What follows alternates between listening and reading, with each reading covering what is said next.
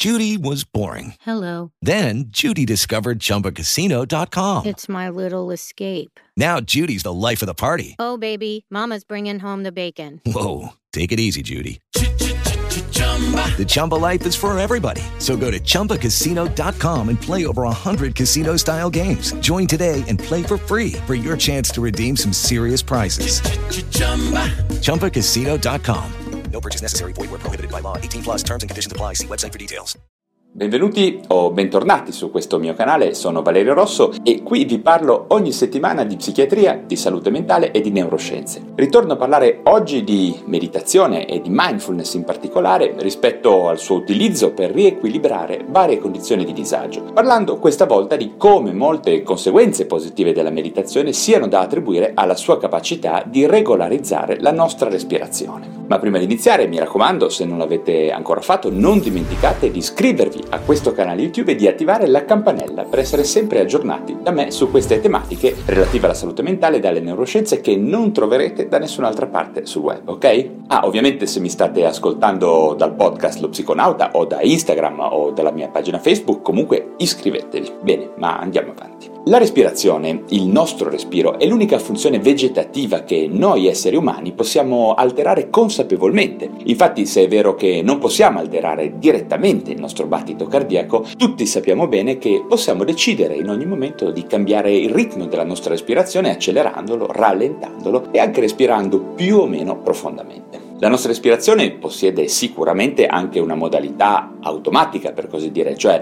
noi tutti respiriamo la maggior parte del tempo senza pensarci, ad esempio quando dormiamo, quando siamo concentrati in altre attività o anche in condizioni di coscienza alterata. Infatti, oltre al nostro stimolo consapevole che parte dalla nostra corteccia, c'è anche un centro nervoso che guida automaticamente la respirazione. Questo centro nervoso molto importante e fondamentale per la vita è situato infatti in una parte molto antica del nostro cervello chiamata bulbo e qui lavorano costantemente dei centri neurali che stimolano poi i motoneuroni della colonna spinale ad attivare ritmicamente il diaframma, i muscoli intercostali e quelli addominali, facendo appunto riempire e svuotare i polmoni di aria proveniente dall'esterno. Noi oggi sappiamo certamente che il cervello comanda il respiro, ma sappiamo anche che il respiro in sé, ovvero lo scambio di gas con l'esterno, influenza molte attività del cervello, nel senso che l'equilibrio tra anidride carbonica e ossigeno, ma probabilmente anche la presenza di altri gas come l'azoto influenzano l'equilibrio cerebrale tra neurotrasmettitori eccitatori come il glutamato ed inibitori come ad esempio il GABA. Questa breve premessa neurofisiologica introduce e motiva il fatto che praticamente tutte le tecniche meditative che conosciamo, dalla mindfulness allo yoga, hanno alla base il controllo del respiro. Anzi, spesso proprio il primo passo per avvicinarsi al mondo della meditazione è l'addestramento e l'esercizio del controllo della respirazione.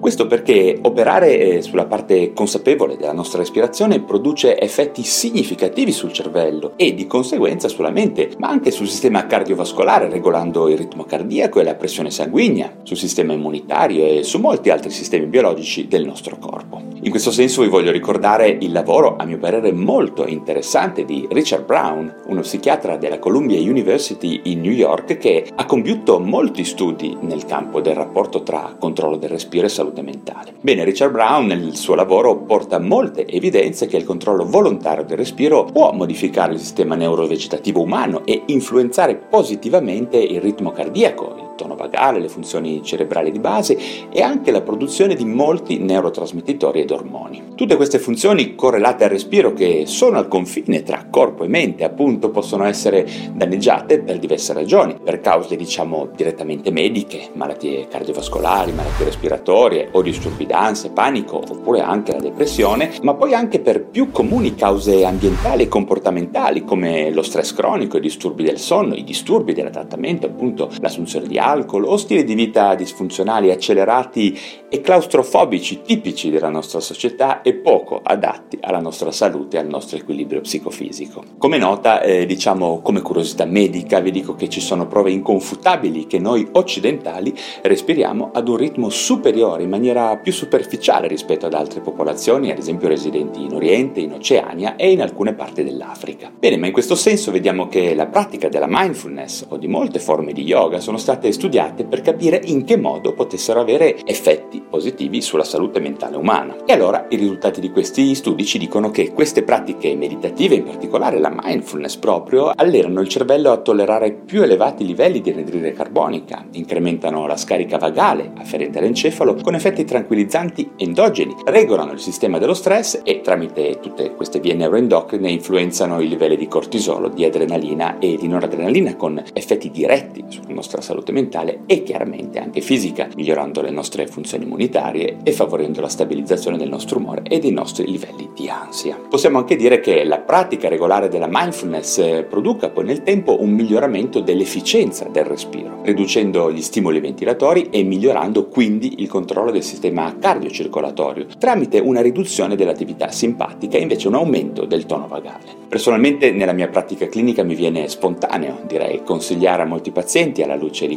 queste evidenze una regolare attività meditativa, appunto come la mindfulness di cui ho parlato in tantissimi video che poi vi segnalerò da qualche parte e sicuramente da affiancare agli interventi farmacologici, psicoterapeutici e riabilitativi classici. E questo consiglio mh, mm, merita di essere dato a chiunque soffra di condizioni mediche e psichiatriche croniche, stress correlate e anche infiammazione correlate, quindi depressione, disturbi d'ansia, disturbo bipolare, dipendenze, ma anche nella riabilitazione post-infarto, ad esempio in medicina generale, nella fibrillazione atriale, nello scompenso cronico, in malattie polmonari come la BPCO, l'asma e molte altre condizioni croniche di patologia fisica e mentale. Allo stesso modo la riprogrammazione del respiro che deriva dalla meditazione e dallo yoga può avere effetti anche in senso preventivo e migliorativo del nostro benessere. Tutti effetti da non sottovalutare in questa società che genera costantemente stress e disagi in maniera piuttosto preoccupante, ok? Bene, anche per oggi ho finito. Se vi sono stato utile datemi un like e spero anche che vi facciate sentire con domande domande, precisazioni o opinioni giù in descrizione. Prima di salutarci, ricordate di iscrivervi subito a questo mio canale YouTube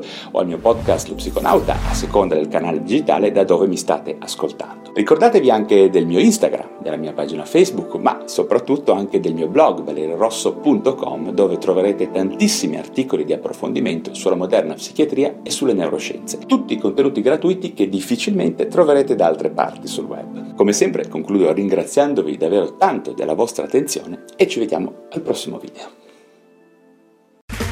Ok, round 2. Name something that's not boring. A laundry? Ooh, a book club. Computer solitaire, huh? Ah, oh, sorry, we were looking for Chumba Casino. That's right. ChumbaCasino.com has over 100 casino style games. Join today and play for free for your chance to redeem some serious prizes. ChumbaCasino.com. No purchase necessary. Full prohibited by law. 18 plus terms and conditions apply. See website for details.